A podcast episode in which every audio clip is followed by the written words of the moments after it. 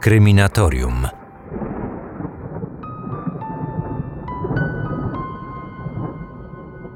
Lato roku 2015 miało być dla 17-letniej Lisy Holm przełomowe. Wchodząca w dorosłość, szwedzka nastolatka właśnie ukończyła szkołę. Podjęła też swoją pierwszą pracę. Miała być kelnerką w małej przydrożnej kawiarni we wsi Bloom w południowo-zachodniej Szwecji. Choć była to tylko praca sezonowa, a Lisa pojawiała się w kawiarni wyłącznie w weekendy, jej ojciec nie ukrywał, że jest ze swojej córki naprawdę dumny.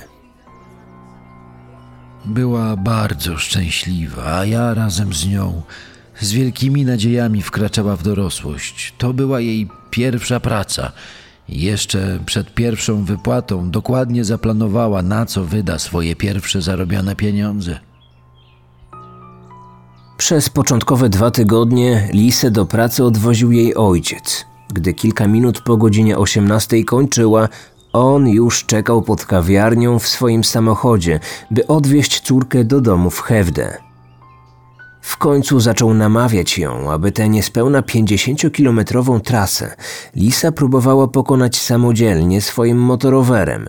Otwarta na nowe wyzwania siedemnastolatka była tym faktem bardzo podekscytowana, choć początkowo nie ukrywała, że się boi. Umówiliśmy się, że będzie to kolejny etap wchodzenia przez nią w dorosłość. Oboje nazywaliśmy to procesem opuszczania gniazda. Bardzo na to naciskałem i namawiałem córkę tak długo, aż w końcu się odważyła. I teraz tego żałuję. W niedzielny poranek 7 czerwca 2015 roku Lisa po raz pierwszy udała się w samotną podróż do pracy. Bezpiecznie dotarła na miejsce. Natychmiast zadzwoniła do ojca, aby pochwalić się tym sukcesem. Obiecała również, że tuż po zakończeniu swojej zmiany, zanim wyruszy w drogę powrotną, wyśle mu SMS-a z informacją, że wraca. Był dumny z córki. Niecierpliwie oczekiwał na jej powrót. Zaplanował nawet małe rodzinne przyjęcie wydane na cześć osiągnięcia kolejnego etapu w procesie opuszczania gniazda. Niczym zahipnotyzowany wpatrywał się w ekran swojego telefonu, aż w końcu dokładnie o godzinie 18.23 wybrzmiał sygnał SMS-a. Jego treść mieściła się w tylko jednym wyrazie: teraz. Stefan nie potrzebował większej liczby słów. Wiedział, że Lisa jest w drodze i za godzinę, najwyżej półtorej, będzie już w domu. Z nerwów nie mógł usiedzieć na miejscu. Poszedł więc do kuchni, by pomóc żonie w przygotowaniach uroczystej kolacji. Kilka minut później jego telefon niespodziewanie zadzwonił. Na wyświetlaczu pojawiło się imię jego córki. Zawsze jej powtarzał, że nie powinna rozmawiać przez telefon podczas jazdy, więc pomyślał, że coś musiało ją zatrzymać.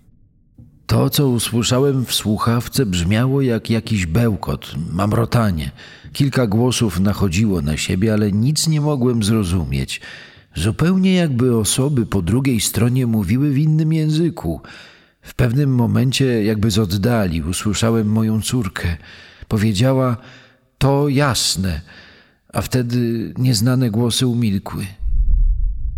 Po kilku próbach nawiązania słownego kontaktu z córką, Stefan pomyślał, że połączenie zostało wykonane przypadkowo. Jemu często się to zdarzało. Zawsze zapominał o zablokowaniu ekranu przed włożeniem telefonu do kieszeni. Dlatego też rozłączył się i przerwał połączenie. W ostatnim odcinku odwiedziliśmy Wielką Brytanię. Wcześniej często opowiadałem o sprawach z Ameryki, a co ze Skandynawią? No właśnie, dawno nie zaglądaliśmy w ten rejon świata. Czas to zmienić. Ja nazywam się Marcin Myszka, a to kolejny odcinek Kryminatorium.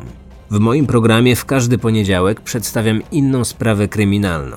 Premierowe, jak i starsze materiały znajdziecie m.in. na Spotify lub w aplikacji podcasty na iPhone'ach. Kryminatorium. Otwieramy akta tajemnic. Gdy po 90 minutach Lisa nie wróciła do domu, jej rodzice zaczęli się martwić.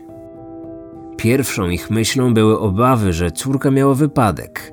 Stefan postanowił to jak najszybciej sprawdzić. Wsiadł w samochód i pojechał w kierunku kawiarni. Jechał powoli i rozglądał się na boki. Po drodze nie zauważył jednak niczego podejrzanego. Nie dostrzegł też żadnych śladów jakiegokolwiek wypadku. Odetchnął z ulgą, gdy dojechał do Bloom Bay. Choć kawiarnia była zamknięta, tuż za budynkiem wciąż stał zaparkowany motorower Lisy. Pojazd był przygotowany do jazdy, w stacyjce znajdował się kluczyk, tuż obok motoroweru na ziemi leżała torba z rzeczami jego córki. Mężczyzna pomyślał, że tuż po wysłaniu SMS-a została ona zawrócona przez swoją szefową, aby wykonać w kawiarni dodatkową pracę. Kilka razy próbował dodzwonić się do Lisy, lecz jej telefon był wyłączony. Postanowił odprowadzić motorower pod kawiarnię, bliżej miejsca, w którym zaparkował swój samochód, po czym zdecydował się wejść do budynku. Drzwi były jednak zamknięte. Szarpiąc za klamkę, przypadkowo włączył alarm. Zaniepokojony całą sytuacją, nerwowo obszedł teren kawiarni, zaglądając do wszystkich okien. Nigdzie nie zauważył nawet śladu po nastolatce. Dziesięć minut później pojawiła się tam Lena, mieszkająca w tej samej wsi szefowa Lisy. Odebrałam sygnał, że ktoś próbuje się włamać do kawiarni, od razu tam poszłam. Na miejscu zastałam ojca jednej z moich pracownic. Y, y, Był bardzo zdenerwowany. Powiedział, że prawdopodobnie jego córka wciąż jest w środku, a on się martwi, bo już dawno powinna być w domu. Wydało mi się to dziwne, bo to ja godzinę wcześniej wyszłam z budynku jak ostatnia. Na prośbę Stefana kobieta weszła z nim do środka. Oboje przeszukali całą kawiarnię. Nic nie wskazywało na to, że ktokolwiek znalazł się wewnątrz budynku już po jego zamknięciu. Kobieta zadzwoniła do swoich pracowniczek, aby zapytać o Lisę. Normalny dzień pracy i nic szczególnego się nie wydarzyło. Kiedy widziałam ją po raz ostatni, była wesoła i uśmiechnięta. Po skończonej pracy pożegnałyśmy się jak zawsze i wtedy ona poszła w stronę swojego motoroweru, którym miała wrócić do domu. Lisa po wyjściu z kawiarni skręciła w lewo i zniknęła za rogiem budynku. Pozostałe trzy dziewczyny ruszyły w przeciwnym kierunku na parking dla samochodów. Od tamtej pory już jej nie widziały. Ojciec o zaginięciu córki powiadomił policję z oddalonego o kilkanaście kilometrów miasta Litsiepin. Tajemnicze okoliczności zniknięcia nastolatki sprawiły, że funkcjonariusze podeszli do zgłoszenia bardzo poważnie i już 15 minut później przed kawiarnią zjawił się policyjny patrol. Rozpoczęły się poszukiwania, które wkrótce przerodziły się w jedną z największych akcji poszukiwawczych w historii Szwecji. Jeszcze tego samego wieczoru miejsce pracy zaginionej zostało szczegółowo sprawdzone, jednak nawet pies policyjny nie podjął tropu. Wyglądało to tak, jakby nastolatka nagle zapadła się pod ziemię. Przez całą noc policjanci pukali do każdych drzwi w sąsiedztwie i pytali, czy któryś z sąsiadów nie widział Lisy Holm. Mieszkańcy kręcili głowami i bezradnie rozkładali ręce. W międzyczasie na miejscu pojawiły się kolejne patrole. Policjanci z psem tropiącym weszli na teren gospodarstwa znajdującego się naprzeciwko kawiarni, dokładnie po drugiej stronie jezdni. Pies został podprowadzony do każdego ze stojących tam budynków, łącznie z dużą stodołą, ale nigdzie nie podjął tropu. Pierwszy przełom nastąpił dopiero w poniedziałkowy poranek, gdy do gospodarstwa przybył Arne Jensson, starszy mężczyzna będący właścicielem nie tylko całej farmy, ale i budynku, w którym mieściła się kawiarnia. Byłem zaskoczony, że pod kawiarnią stoją policyjne radiowozy. Pomyślałem, że pewnie doszło tam w nocy do włamania. No, wtedy dowiedziałem się, że zniknęła jedna z pracujących tam dziewczyn i trwają poszukiwania. Kilka minut później jeden z pracujących u mnie rolników przyniósł mi znalezioną w mojej stodole damską rękawicę. Znalazca był pewny, że gdy wychodził ze stodoły poprzedniego dnia, rękawicy tam nie było. Co więcej, Arne widział już wcześniej podobną rękawiczkę. Jego wnuczka używała takich rękawic podczas jazdy na swoim skuterze. Szybko powiązał znalezisko z wiadomością o zaginięciu nastolatki i pozostawionym przez nią motorowerze. Powiadomił o tym policjantów. Ojciec Lisy rozpoznał, że to rękawiczka należąca do jego córki. Był to niezwykle ważny ślad. Stodoła, w której znaleziono rękawiczkę, została zabezpieczona, a miejsce wezwano specjalną grupę policyjnych techników. Przy wejściu natrafiono na kolczyk zaginionej nastolatki. Na żwirowej drodze w pobliżu gospodarstwa znaleziono uszkodzony telefon, kartę bankową, dwa paragony, prawo jazdy na motorower oraz pęk kluczy. Natychmiast ustalono, że wszystkie odnalezione przedmioty należą do zaginionej. Dla wszystkich stało się jasne, że Lisa Holm padła ofiarą przestępstwa. Od tej chwili sprawa nie dotyczyła już zaginięcia, ale porwania i bezprawnego pozbawienia wolności. Pomimo wielu nowych wskazówek, policjanci wciąż nie potrafili ustalić, co stało się z Lisą i gdzie może przebywać. Niedługo później policyjny pies tropiący trafił na ukryte pod stertą odzieży ludzkie odchody. Badania wykazały, że mogą one należeć do osoby, która naraziła Lisę Holm na niebezpieczeństwo utraty zdrowia lub życia. Niektórzy sprawcy poważnych przestępstw, zwłaszcza gdy dokonują ich po raz pierwszy w życiu, w momencie ich popełniania otrzymują tak wielki przypływ adrenaliny, że zmuszeni są do nagłego wypróżnienia się w miejscu, w którym doszło do przestępstwa. Śledczy uznali, że taka sytuacja mogła mieć miejsce w tym przypadku. Rozpoczęto pobieranie próbek DNA od okolicznych mieszkańców w celu dopasowania ich do materiału genetycznego znalezionego w stodole. Właściciel gospodarstwa wskazał, że dwóch jego pracowników budowlanych miało dostęp do stodoły, w której pracowali od kilku miesięcy, dokonując w tym miejscu niezbędnych napraw i remontów. Dodał, że pracowali oni również w innym jego gospodarstwie, w oddalonej o kilka kilometrów wsi Marturp, gdzie także mieszkali. Tymi pracownikami byli pochodzący z Litwy bracia Bilewicius. Razem z nimi w Martrup mieszkała także żona starszego z nich, 35-letniego Neriusa. To właśnie ona potwierdziła policjantom, że przez całe niedzielne popołudnie wszyscy troje nie opuścili swojego miejsca zamieszkania. Dopiero po zaginięciu nastolatki bracia udali się na zakupy do oddalonej o kilka kilometrów stacji benzynowej, co potwierdził obecny tam monitoring. Za zgodą rodziny informacja o zaginięciu Lisy została upubliczniona i już wkrótce wszystkie media w kraju prezentowały zdjęcie siedemnastolatki i apel o pomoc w ustaleniu miejsca jej pobytu. Nazwisko dziewczyny zostało również opublikowane na stronie Interpolu, ponieważ policja brała pod uwagę także możliwość wywiezienia poszukiwanej poza granice kraju. Tymczasem do akcji poszukiwawczej dołączyła organizacja Missing People. Jej rzecznik prasowy podkreślił, że zainteresowanie akcją przeszło jego najśmielsze oczekiwania. W ciągu ostatnich kilkunastu godzin dołączyło do nas ponad 2000 wolontariuszy z całej Szwecji. Każdego dnia przybywają też nowi ludzie. Jest to rekord, jeśli chodzi o ogólną liczbę osób biorących udział w poszukiwaniach. Z godziny na godzinę obszar poszukiwań powiększał się, jednak w dalszym ciągu bez odpowiedzi pozostawało najważniejsze pytanie: gdzie jest Lisa? W czwartek 11 czerwca, cztery dni po zaginięciu, ludzie z Missing People odnaleźli kolejne rzeczy należące do Lisy Holm.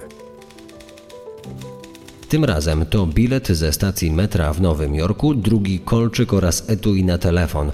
Wszystkie te przedmioty odkryto na tej samej żwirowej drodze, na której wcześniej zabezpieczono inne znaleziska stanowiące własność poszukiwanej nastolatki.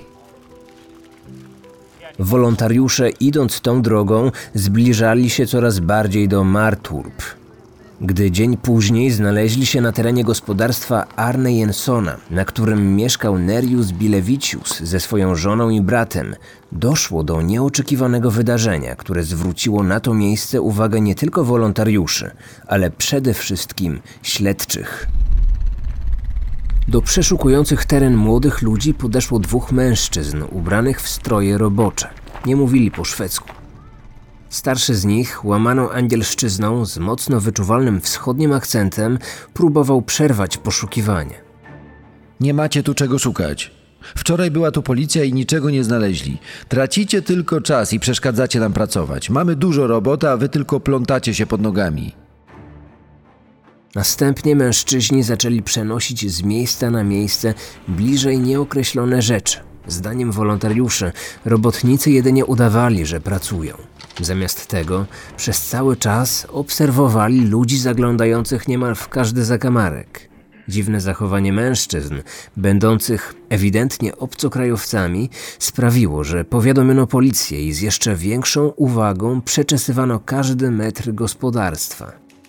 Na stercie śmieci za jedną ze stodół odnaleziono kask motorowerowy i damską kurtkę.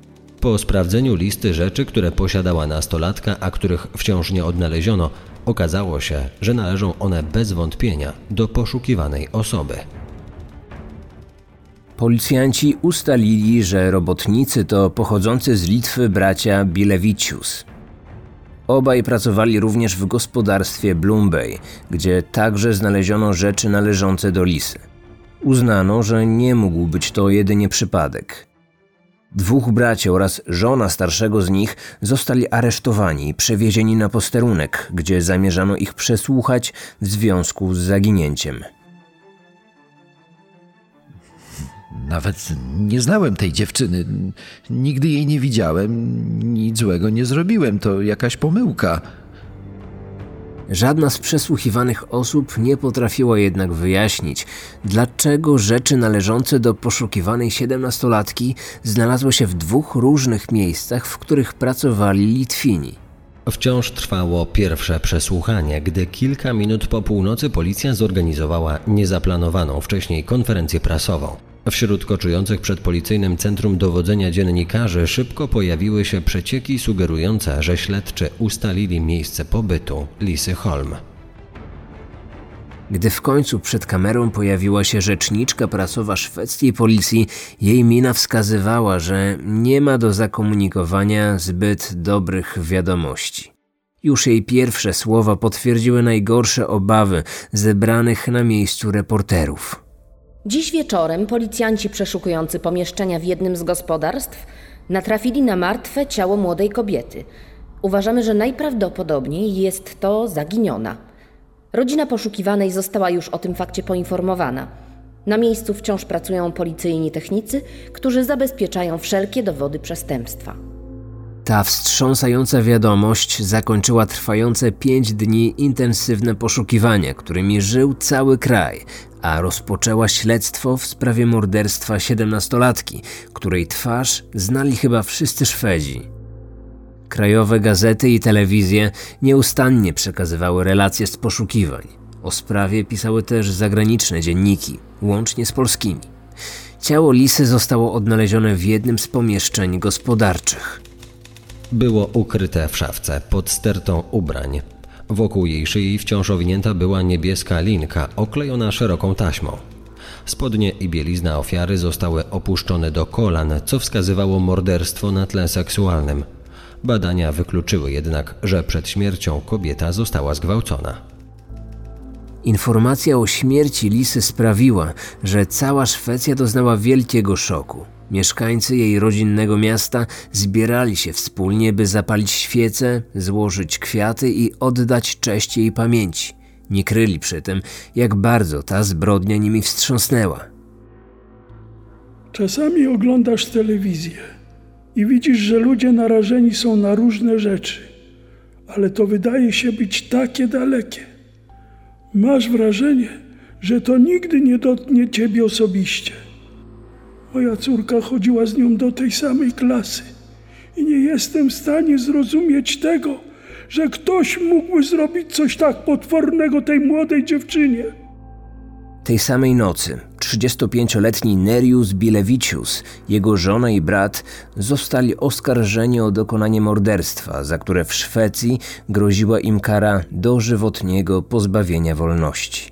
Kilka dni później kobieta i młodszy z braci zostali zwolnieni z aresztu. Natychmiast wyjechali na Litwę. Zebrane na miejscu dowody zdawały się nie potwierdzać ich udziału w zbrodni. Ślady mówiły jednak co innego o najstarszym z zatrzymanych. Coraz więcej świadczyło o tym, że mordercą był właśnie on.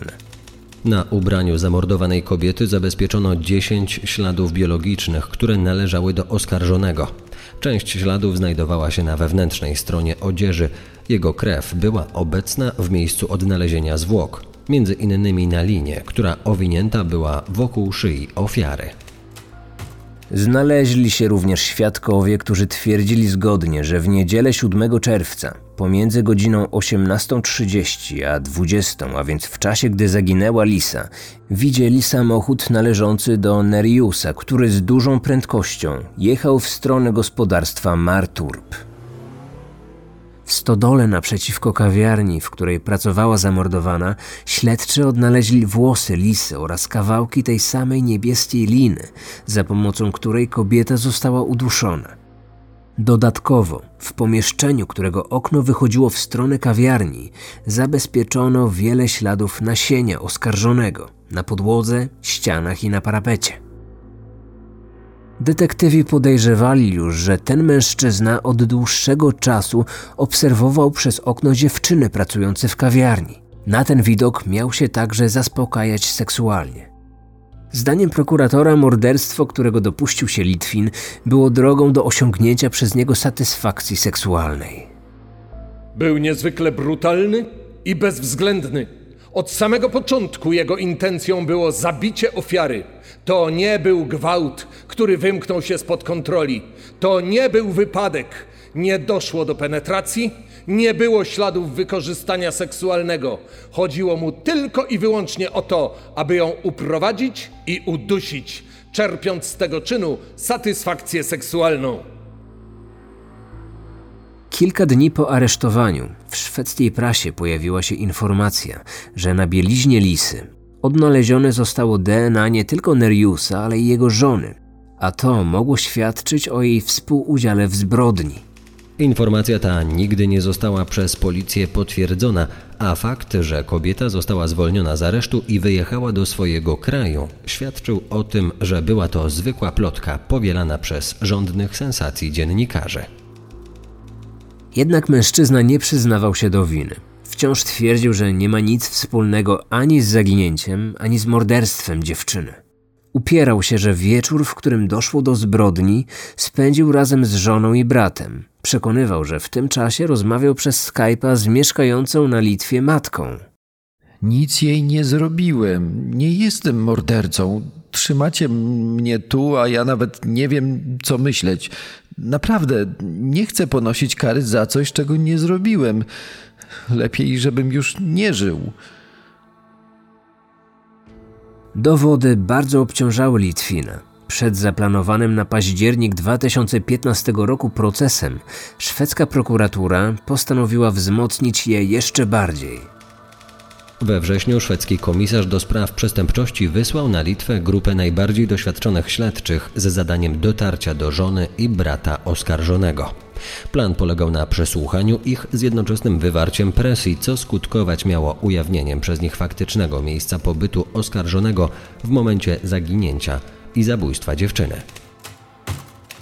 Śledczy otrzymali też zgodę na zapoznanie rodziny oskarżonego z całym zebranym do tej pory materiałem dowodowym. Taktyka twardych glin zadziałała. O ile żona oskarżonego wciąż twierdziła, że nic na ten temat nie wie, to już jego brat był bardziej chętny do współpracy. Wstrząśnięty dostarczonymi mu przez szwedzkich policjantów dowodami, przestał kryć starszego brata. Nie wiem, czy on to zrobił, ale w czasie, gdy ta dziewczyna zaginęła, nie było go w domu. Wrócił dopiero po godzinie 20. Później, gdy policja zaczęła jej szukać, kazał mi kłamać, że przez cały dzień był z nami w domu. Jeśli to on jest mordercą, to nie jest już moim bratem. Jeśli to on, powinien się przyznać. Proces Bilewiciusa stał się jednym z najgłośniejszych wydarzeń 2015 roku w Szwecji. Cały kraj bardzo interesował się sprawą. Większość mieszkańców Szwecji oczekiwała tylko jednej kary, tej najsurowszej, czyli dożywocia. Przesłuchano wielu świadków, a prokuratura starała się drobiazgowo opowiedzieć, jak mogło dojść do zbrodni. Jak mogło, a nie jak do niej doszło, ponieważ na wiele pytań nie udało się znaleźć odpowiedzi. Nigdy nie ustalono, co tak naprawdę wydarzyło się pomiędzy godziną 18.23, kiedy Lisa wysłała do ojca SMS-a, że wraca do domu, a godziną 18.30, gdy jej telefon został ostatecznie wyłączony. Te siedem tajemniczych minut wciąż pozostaje zagadką. Nie wiadomo, w jaki sposób sprawca zwabił siedemnastolatkę do stodoły naprzeciwko kawiarni, gdzie została zamordowana. Czy Lisa poszła tam sama? Pamiętajmy, że najpewniej była już wtedy gotowa do drogi. W stacyjce jej motoroweru był kluczyk, a ona miała na głowie założony kask. A może została zaatakowana, gdy siedziała już na motorowerze, a później siłą uprowadzona. Jeśli tak było, to dlaczego nie znaleziono żadnych śladów przemocy ani na motorowerze, ani na żwirowym podjeździe, gdzie był zaparkowany? Dlaczego rzeczy lisy zostały rozrzucone na odcinku ponad jednego kilometra wzdłuż żwirowej drogi, która prowadziła do gospodarstwa, gdzie ukryto jej zwłoki? Przecież to właśnie te ślady skierowały wolontariusze z Missing People w kierunku Marturp. Wiele podobnych pytań doprowadziło nawet do powstania hipotezy, że ktoś Litwina po prostu wrobił w porwanie i morderstwo. Sprzeczne ze sobą doniesienia medialne stały się prawdziwą pożywką dla prasy. Jedną z ostatnich osób zeznających w procesie Litwina była młoda kobieta, która opowiedziała o sytuacji mającej miejsce dzień przed zaginięciem Lisy. W sobotnie wieczory zawsze biegam w tych okolicach. Było już po godzinie 19, gdy zatrzymałam się obok kawiarni. Wtedy on podjechał do mnie swoim samochodem i zapytał o drogę do sąsiedniej wioski. Nie mówił po szwedzku. Z angielskim też miał duże problemy. Pokazałam mu mapkę na moim telefonie i wytłumaczyłam, że musi jedynie pojechać prosto główną drogą. Stwierdził, że nie może mnie zrozumieć i zaproponował, abym wsiadła z nim do auta i osobiście wskazała drogę. Wtedy nabrałam podejrzeń. Odmówiłam i pobiegłam dalej. Czy w taki sposób zwabiona do jego samochodu została również Lisa? Choć nigdy nie udało się tego udowodnić, jest to jedna z najbardziej prawdopodobnych wersji. Co więcej, prokurator twierdził, że Lisa była jedynie przypadkową ofiarą. Nie można wykluczyć, że dziewczyna już wcześniej znała twarz mordercy. Litwin pracował przez jakiś czas w gospodarstwie naprzeciwko kawiarni. Znało go z widzenia także kilku mieszkańców wioski. On sam jednak do końca twierdził, że nigdy nie spotkał zamordowanej dziewczyny. Choć obrońcy Litwina robili wszystko, co tylko mogli, aby podważyć zebrane dowody, a nawet zrzucić całą winę na handlarzy żywym towarem, mafię lub tajemniczą sektę, szwedzki sąd nie dał wiary tym argumentom. W listopadzie 2015 roku 35-letni mężczyzna został uznany winnym dokonania morderstwa i skazany na dożywotnie pozbawienie wolności. Gdyby ślady biologiczne oskarżonego znajdowały się wyłącznie na ubraniu ofiary, można by było mieć wątpliwości. Jednak wiele śladów znaleziono zarówno tam, gdzie dokonano zbrodni, jak i w miejscu odkrycia ciała. Wszystkie dowody potwierdzają, że oskarżony jest winny. Nie odnaleziono ani jednego śladu, który wskazywałby, że morderstwa dokonał ktoś inny. Kończąc swoją mowę, sędzia podkreśliła, że Lisa Holm miała zaledwie 17 lat i fizycznie była dużo słabsza niż jej oprawca. Nie miała więc żadnych szans na skuteczną obronę. siłą została wniesiona do stodoły, gdzie morderca oplótł linę wokół jej szyi, udusił, a następnie martwe już ciało powiesił na rurze biegnącej pod sufitem. Oskarżony wykazał się ogromną bezwzględnością wobec swojej ofiary, która nie mogła się bronić. Nawet jeśli wszystko to nie trwało zbyt długo, nie trudno jest wyobrazić sobie jej przerażenie i poczucie bezsilności. Musiała być świadoma tego, że już tej stodoły nie opuści żywa. Wiedziała, że nie ma żadnej drogi ucieczki i do ostatnich sekund swojego życia była w pełni świadoma, co się z nią stanie.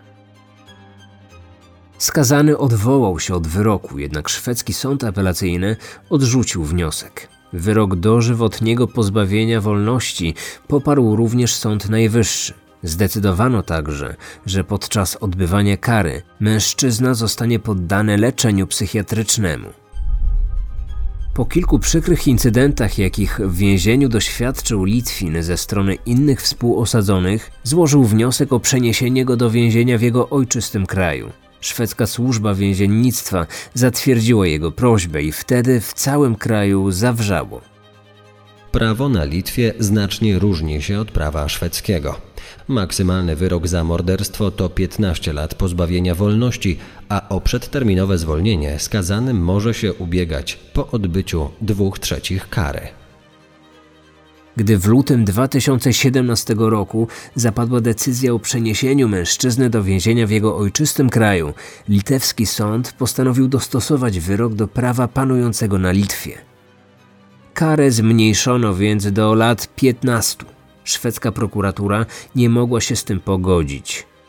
Ogromna presja dyplomatyczna wywierana na władze litewskie przyniosła w końcu oczekiwany skutek. Cztery miesiące później litewski sąd apelacyjny zdecydował, że wyrok dożywocia nie zostanie nigdy zmieniony. 1 września 2017 roku morderca Lisy wrócił do ojczyzny. Zarówno on, jak i jego żona wciąż podkreślają, że żadne z nich nie miało nic wspólnego ze śmiercią Lisy Holm.